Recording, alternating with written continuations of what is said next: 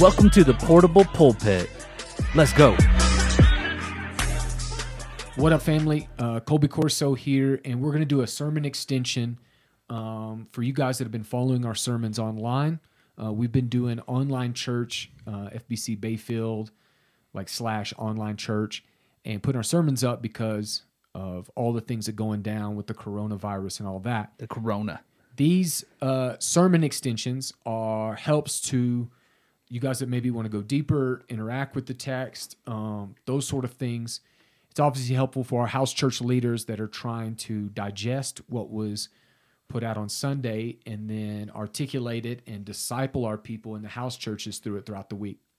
This week, uh, in the last week, we've kind of been doing a jog where we kind of caught up about what this epistle by, written by John the Beloved, what its aim is, um, both for the church there in Asia Minor and then also to us here and now. What is this epistle about? So we we jogged about what are some of the bigger themes about how love and love in truth is an antidote against the sweet smelling um, error of false teachers and and how deceivers have went out and it's not a few deceivers but it's many deceivers and they don't confess the biblical Christ and that's really where Christ is the test of Christianity that if we don't have a solid Christology we don't have a church and so this um, idea is is that there's going to be deceivers who are going to supplant uh, or attempt to supplant and put something in place of Jesus at the center of the church. And if we allow that to happen, if we don't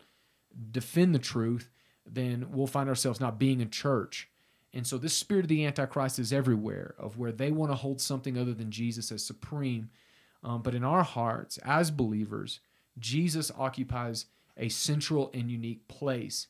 And so uh, the text says, not everyone who goes on ahead and does not abide in the teachings of Christ, that's not only from him, but that, that means of is about him, does not have God. And so we talked about not all progress is good. Progress off a cliff is still progress, but it's just not good. And this gets into where, whether it's Mormonism um, and their their book of Joseph Smith or um, Jehovah Witness pamphlets or Mary Baker Eddy, a lot of times they're not completely throwing away the Bible. What they're doing is they're aligning something up next to it and saying the Bible isn't enough, Jesus isn't enough, the gospel isn't enough. You need Jesus plus this other thing that we're trying to bring in. And so when we we need to identify that as going to be a common tactic of our enemy, um, working through false teachers.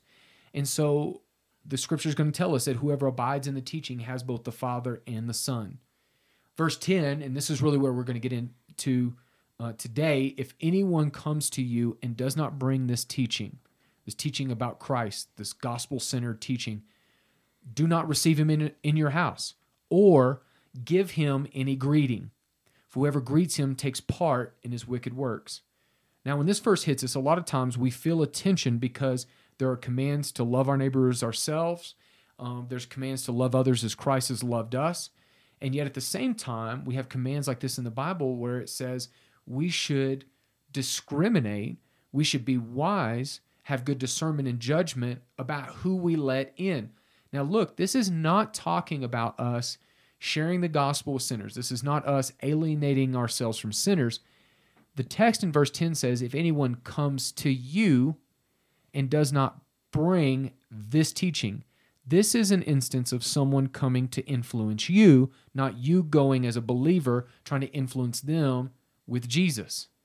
And it says that if someone is coming to proselytize you away from the gospel and their message is not Jesus that they're trumping, do not receive them into your house or give them any greeting. What this means is in the ancient world, these greetings elaborate as NBA handshakes, was a way in which I affirmed you.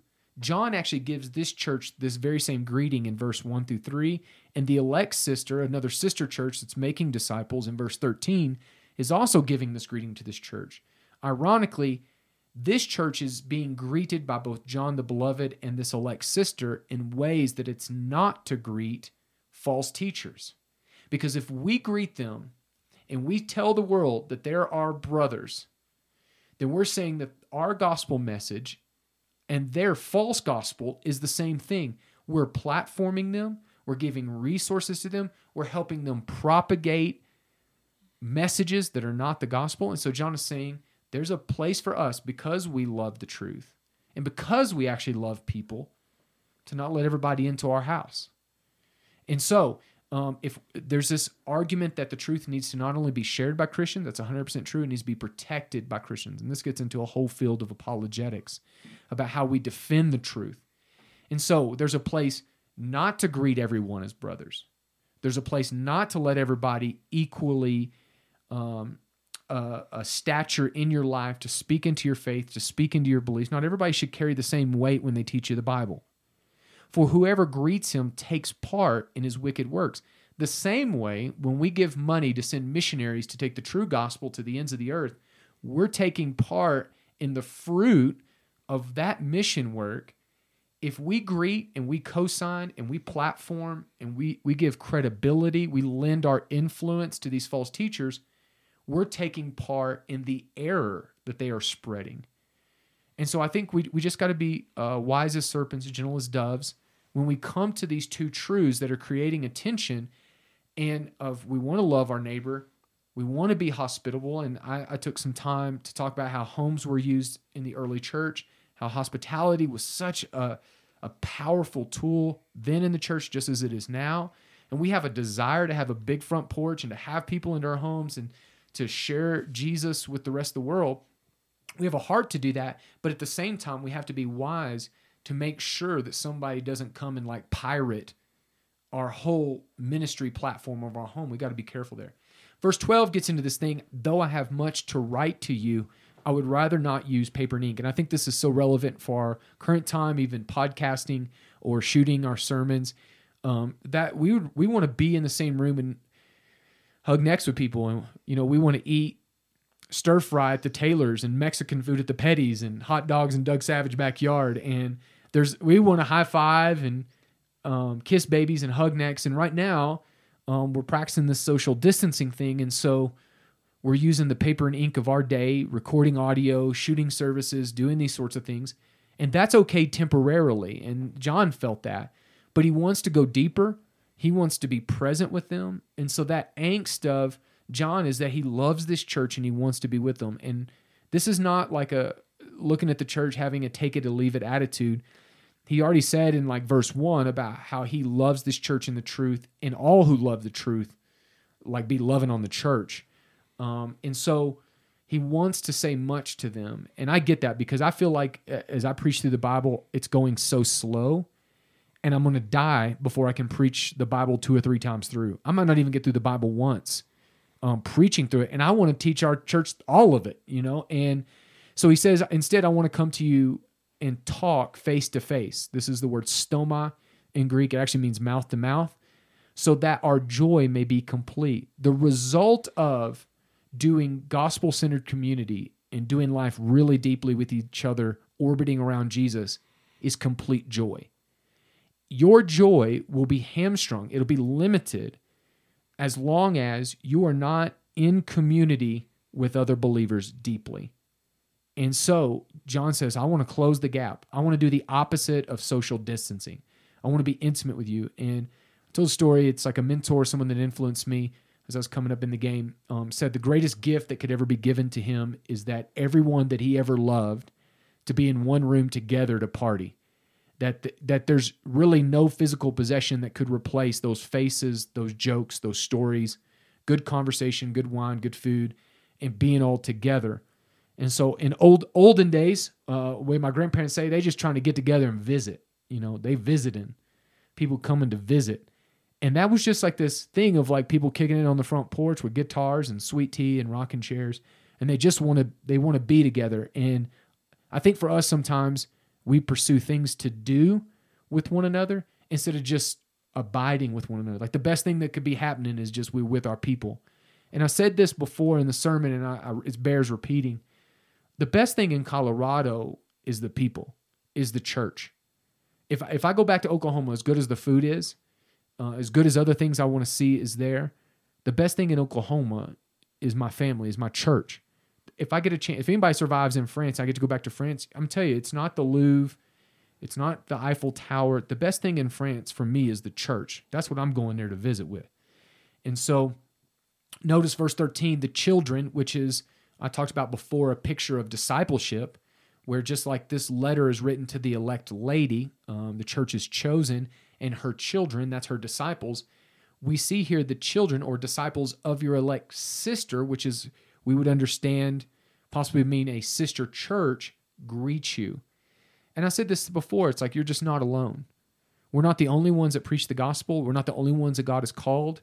And it's encouraging us to know that we're not alone, that God has welcomed not only us into his kingdom, he's welcomed others. And um, the big picture that I've said about this, about hospitality and their desire for it, their desire for really deep community, is the idea that the gospel is the eternal hospitality of God. That we as strangers, the word hospitable means really to welcome strangers. Um, the idea of, of the hospitality of God is that we as strangers were welcome in to God's home.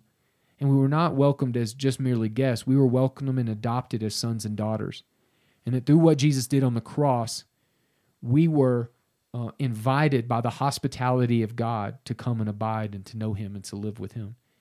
And so this is kind of how the, the book ends. It ends with them living in a tension of wanting to be hospitable, but at the same time needing to be wise about not letting everybody in their house and not letting everybody be influential over them.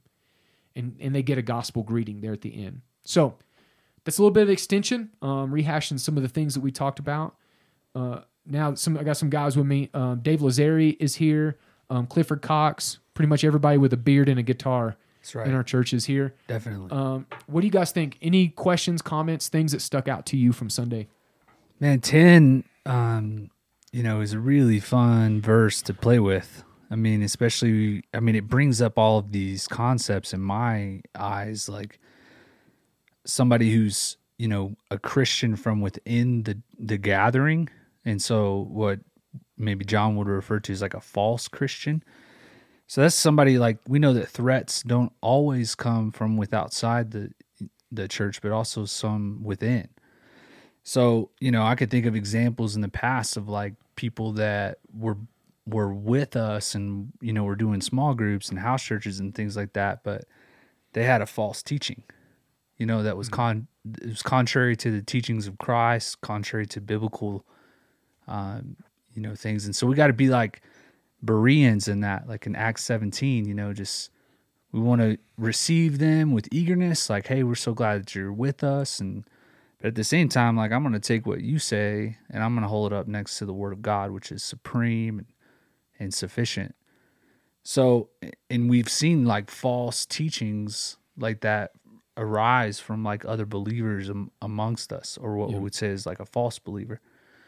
And then you, it, it like challenged us. It, it made us, you know, grow. It made us all dig into the, the word of God deeper. And then, you know, to see how do we handle this. But then it also brings up things like, uh, you know, a Jehovah's Witness knocks on my door or a Mormon missionary. And they say, hey, we want to come inside your house, you know, and, and we're bringing this teaching.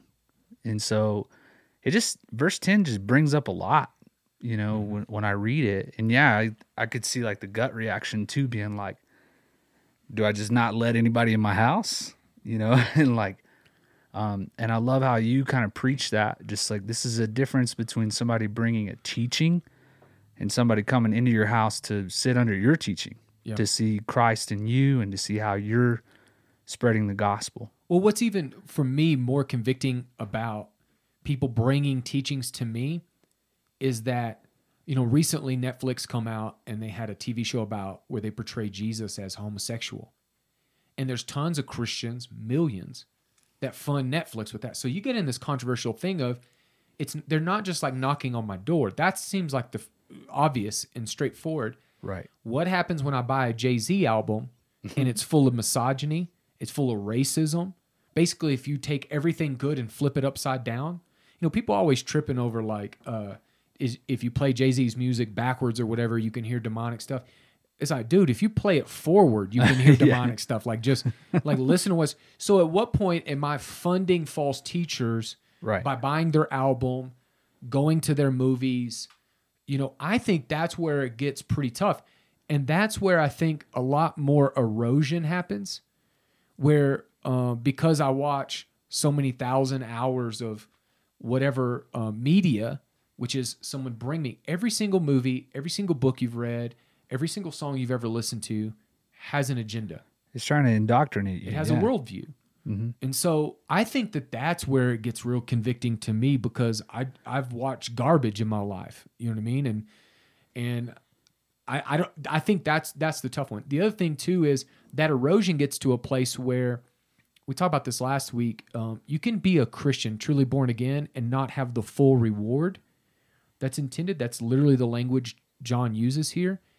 And so it's the idea that the danger of false teaching for believers is not that they would lose their salvation, it's that they would lose their reward. And you can be fully born again and yet live a defeated lifestyle and look so much like the world, have the depression of the world, have the purposelessness of the world. And that that just sucks. Like that that there's nothing good there. On the other side it says that if you abandon um, sound Christology, fully God, fully man, which he taught in First John as well, you don't have God. That if you don't have Jesus, you don't have God. Yeah, Christ in the flesh. Right. I mean, he's talking about the incarnation. And it's ironic that Mormons will come to us and say, "Well, you're a Christian and I'm we're both Christians," as though they're like non-denom and I'm one denom. And they say Jesus. They and- off the reservation. Yeah. They don't have God because they they don't have a solid Christology. Because again, Jesus is the test of Christianity. And so what's weird about like church membership, and I know some people scoff at that idea of why we have it here, but so many people coming to our church are coming to the gospel from different backgrounds, from Mormon backgrounds, from Presbyterian, from Baptist, from Pentecostal, different things. When you come through our membership stuff, we lay out the, the non-negotiables, the essential things, and we say one of those things is our Christology. Here is exactly what the Bible teaches about the person and work of Christ. And if you don't believe this, you don't hold to biblical Christianity, and we can't affirm you in any sense as a brother, and we can't put you at a leadership or a teaching position. Now, think about this. You wouldn't be surprised, like if I don't let Joel Osteen or Benny uh, Benny Hinn or um, a Mormon priest or you know what I mean, like people that are clearly false teachers. If I don't let them come to our pulpit at our church, you'd be like, yeah, Colby, you know, he limits who comes in there. But dads, families, men and women, y'all are the pastors of your homes Yeah. and you're making judgment calls about what you let into your pulpit, your dinner table, your televisions. And and you know, it's not like the elders are coming to your house making decisions for you about what you're subjecting your mind and your heart and your kids to. Hmm. So, some things to think about there. Anything else, Dave? You got anything? Well, it, it reminded. I mean, the whole the whole the whole teaching today reminded me of a, a couple of scenarios in my life, but one in particular when I was in my first semester of college at Denver Metro, and I was walking across campus, and there was a volleyball game going on. I made a really bad uh, selection of classes when I started. I had like a four-hour gap in the middle of the day, had some time to kill, so I ended up hanging out with these guys uh, playing volleyball. Turns out they're an on-campus ministry, and start spending the days with them for about a week and a half. They invite me to a gathering they're having uh, kind of after hours there on campus and i end up in a couple of conversations with a couple of people and then the leader's like hey i'd like to meet you for coffee and um, so the next week or something i don't exactly remember the timeline we sit down for coffee on campus there in denver and just sitting across the table from this guy i start to have a sense that something's not right and at that point there wasn't any particular things he was saying that I was raising red flags to. I just had this physical response to sitting in his presence, and um, called up the pastor of a church that I grew up in. Um, his name's Greg Stier, and uh, I just said, "Hey, man, I'm I'm going to school here, and I met this guy. Um, they're from the Denver Church of Christ, and." This is, and he's like, stops me right there. He's like, the Denver Church of Christ? I said, yeah. He goes, I want you to give that guy my phone number and never speak to him again and tell him to call me if he has any questions. Dang, son. And um, what it boiled down to is he uh, his position was this was a a very uh, cultish ministry that was uh, kind of exploiting uh, campus kids and uh, coming to them with false teachings in, in a very real, charismatic, everybody gather around kind of way. And um, so I immediately distanced myself from them and, and got involved with uh, uh, what was it called, Campus Crusade. Cru, shout out. Yeah, and um, they were, as I kind of explained this scenario to, to the to the leaders with that ministry, they were unaware really of of kind of what was going on there. They knew that they were over there playing volleyball and stuff, but weren't aware of how they were really trying to steal the hearts and minds of some of these students. And um, it really enlightened me to, I, I, guess I would call it a gift that God has given me to sense those presences uh, for the most part that I need to steer clear from. Um, and, and, and, maybe it's in a way that um, sometimes I don't understand my own doctrine well enough. Um, when somebody's saying something or teaching something or sharing their position, uh, and, and, it doesn't trigger something in my mind, but God has kind of created this wall for me where He's just like, He gives me this feeling. Um, which is a strange thing to say.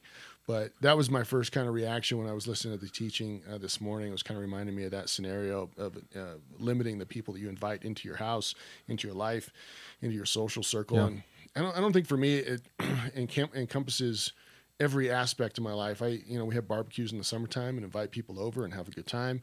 People that don't go to church, have never gone to church, don't know Christ, aren't interested in knowing Christ at this point in their lives. And it, it's, it's, I don't draw the line saying you're not allowed in my house.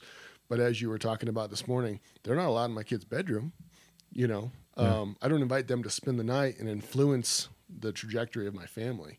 Or yeah, like speak over our dinner tables. Right. You know, to like not, my kids sitting there listening to it or something. Yeah, I'm not going to invite you to share your theology to my family, but we can, you know, eat some pulled pork and, and drink some beers in the backyard and have a good time.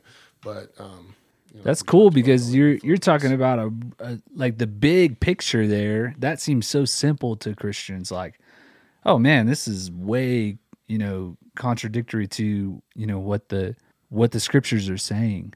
Mm-hmm. And so now it's like what you're talking about though is like on a micro level. Like I've heard of guys that'll pause movies, you know, with their kids in the room and say, "All right, now kids, now what is that trying to teach you?" what is it saying to us? What is it trying to communicate? Mm-hmm. And then they hit play again after their kids are like, oh, it's trying to tell us that, you know, and then if that thing is contrary to what the Bible's saying, then we pause that and we engage it. So it's not so much even too that you're going to like shut all of these things out, but maybe that you interact with them. I, I think there's there's a thing too, a few things you said I think are stirring. One is there's certain people that there's exchanges where they're asking questions or making comments. And, you know, I have lots of people in Durango. We're in a super liberal area. Um, I, I say all the time, La Plata County is a good place for cults. I mean, we're a small town here outside of Durango. I mean, how many other places got gay cowboys doing Zen stuff, taking advantage of old women? I mean, we're we're we're in a unique place for cults. So many cults. Um, Lakota Indian cult that has flyers up at the ice cream shop. There's cults like I can throw a rock and hit a cult from where we're sitting right now. You know what I mean? And I don't got a great arm. And so the thing here is that there are there's a place where with certain people that I'm exchanging with they're lost people, I we need to get in there and we need to put the gospel right in the heart of the marketplace and believe that the gospel is better than everything else and it'll it'll it'll it'll do the heavy lifting. But I think what John's pointing out here is there were certain people that are posers that there's individual cases and there's a precedent for some people you just don't you, you can't bring them around because whatever you bring to your barbecue you bring them into your circle you you lend them something like it they're just good they're going to hijack it for this other thing so i don't think this is everybody i don't because again you know the scriptures talk all the time about you know we're sharing with sexually immoral people greedy people evil people we can't get away from those people we'd have to get out of the world the right. world that's what paul says what Paul says is don't hang out with those people that act that way and claim to be brothers. Right. See that that's the tension that we need to walk in. One thing Dave said um, about discernment. There's a gift of discernment that God gives His people, and particularly people in the church. And that gifting, um, I feel like in my own life, was weak when I first started walking with Christ. Like I would get in those situations, I was like, dude, something's messed up here, but I didn't know what was wrong. Like I, I didn't know enough of the Bible. I didn't have enough discipleship. I wasn't mature enough to be able to like pinpoint it. Right. When that, and I think that's where it's so key for young believers to call pastors, to call leaders and say, hey, I, there's something funky here, but I, I'm just going to need some extra set of eyes and ears to look at this. And that's where a church, we, we handle these problems together. It's not an, Right. it's not just, you know, it's not a lone ranger thing. I think of about like music because both of you guys are music men and I'm a hack, but it's the same way. It's like the longer I spend in the word and the longer I spent in the school with Jesus in discipleship, that discernment got clear. I knew scripture better to know where there was error among even just brothers, like not even talking false teachers, just where error is and error in my own life, in my community. And then obviously, whenever false teachers came in, I had a sharper eye for those things.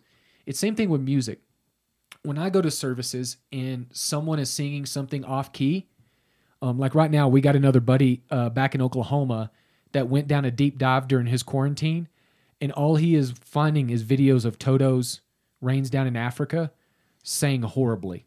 All right. Yeah. So they like change the octave or the key of it, and then they change the beat of it, and it just sounds like it's like atrocious. Hmm. Like it's just awful. Or it's like some kid singing it, or like some people butchering it at a concert.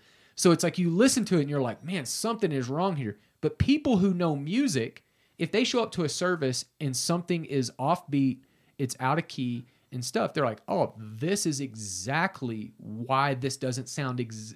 Now, for me coming in, I'd be like, something's wrong in the service, but I don't know what's going on up there with music. It's just bad. Yeah, because you got to know that particular song too, which is just like, I mean, get outside of musicianship and see, like, oh no, this is sloppy tempo. Most people can't even catch that. But if they know Rains Down in Africa Oh my gosh. and they've listened to that, you know what I mean, over and over and over again, and you know what it's supposed to sound like, and then you introduce something else ah, that yeah, you introduce introduce something like that to the ear, and anybody who's spent a lot of time with that song is gonna know, oh, something's weird about it.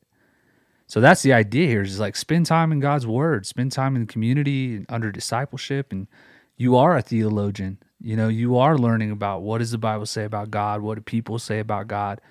I mean, that's Jesus, right? Who do people say? Who do you say that I am? So you got to get into that because now we're sitting under that one song, the gospel, so that whenever something comes into the church specifically that's off key or off tempo or you know it sounds sloppy or it's not right or it's not complete, then your ear picks it up. I, I, I say this with disciples all the time. Like when we meet for D ship, I say, I want to fine tune your ear to heaven, mm. where the Holy Spirit speaks to you, and you you're so fluent in Bible that when heaven speaks, you can instantly tra- you just you're fluent in Bible. Like fine tune your ear to heaven. One thing that that just has to happen when both musicians and uh, disciples and Christians, it, and I said this in the ser- sermon, is that one of the best things that can happen to you is you come in contact with false teachers. right. That doesn't mean you like abide with them because it's clearly not what we're commanded to do, but that you it- you're exposed to their like soul sucking error, and you d- you learn to defeat it with the word. Because like the fact of the matter is, as a Christian, you develop spiritual muscles by pushing back. You learn to fight by fighting. And and there's in all of us like it, it's hard because sometimes we think on our kids we want to hold them in this bubble. But the fact of the matter is just like pausing the screen there's times where you need to set them down and say this is what error is. How would you respond to this? How does this how does this disagree with the scriptures? Uh, we sat down the other day and we watched a movie and i said i'm going to watch this movie and at the end of the movie i want you to tell me where this comes in conflict or agreement with how the bible shows us the world really is right? And there's going to be these times of like, I don't want to incubate my kids in some bubble. I want them to be inoculated to the disease, Yeah.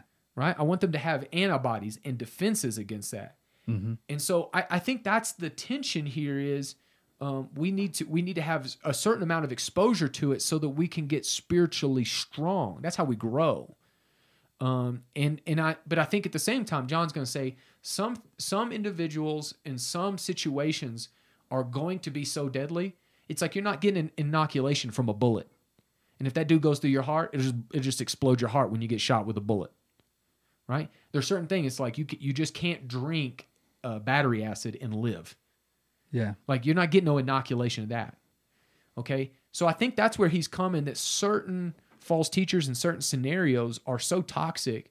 And especially when you look at how they used houses as ministry platforms, hospitality as ministry platforms, they're like, do not let that guy um, be the guy that gives the sermon at Thanksgiving and the prayer time at Thanksgiving dinner. It's like, don't let crazy Uncle Bill This is why we don't have open mics. that's why we ain't gonna have no open mic Thanksgiving. It's like, like, but you know what I mean? Like, there's gonna be times where you can't let that guy have your platform. Right. It's a good word. And I like how the illustration you give there about inoculating your kids, uh, whether it be through a movie or whatever. And I, and I think back to my childhood, growing up in a, in a single parent household, a dad who was absent and did not love me, and realizing that, knowing that. Also, growing up in a city, um, spending time with friends of mine's families who were non Christians, being exposed to everything I could possibly be exposed to that is secular and non Christian and bad for me. And the only inoculation I had was Sunday. And half the time I was ditching church to hang out with my girlfriend at Dairy Queen where she worked. So I was very, DQ. very much poisoning myself in an atmosphere that was poisonous. And through my mom's prayer, prayer life, somehow now I'm a 38 year old father, or am I 39? Whatever it is, um, who takes his family to church and prays regularly and pursues Christ for my life. But um, it's like you don't go to the doctor and get five flu shots because they're going to help more or something. You don't uh, submerge yourself in a toxic atmosphere or society more or deeper because you're going to be more inoculated or or maybe on the reverse reverse side you're going to be more um, of an influence in that atmosphere. Now that atmosphere is going to probably influence you more than you're influencing it Yeah. um, if you're not careful. I I think of it like this: I can only lend strength out of strength. So if I want to like lend health to other people, I got to be healthy myself. So like I don't I don't really ask people about you know that I've discipled or walked with about you know you spending time in the Word or you praying. I hope they're doing those things. What I ask them is is your walk with Jesus healthy? Because if your walk with Jesus is healthy, there's a then you can out of that health minister to other people.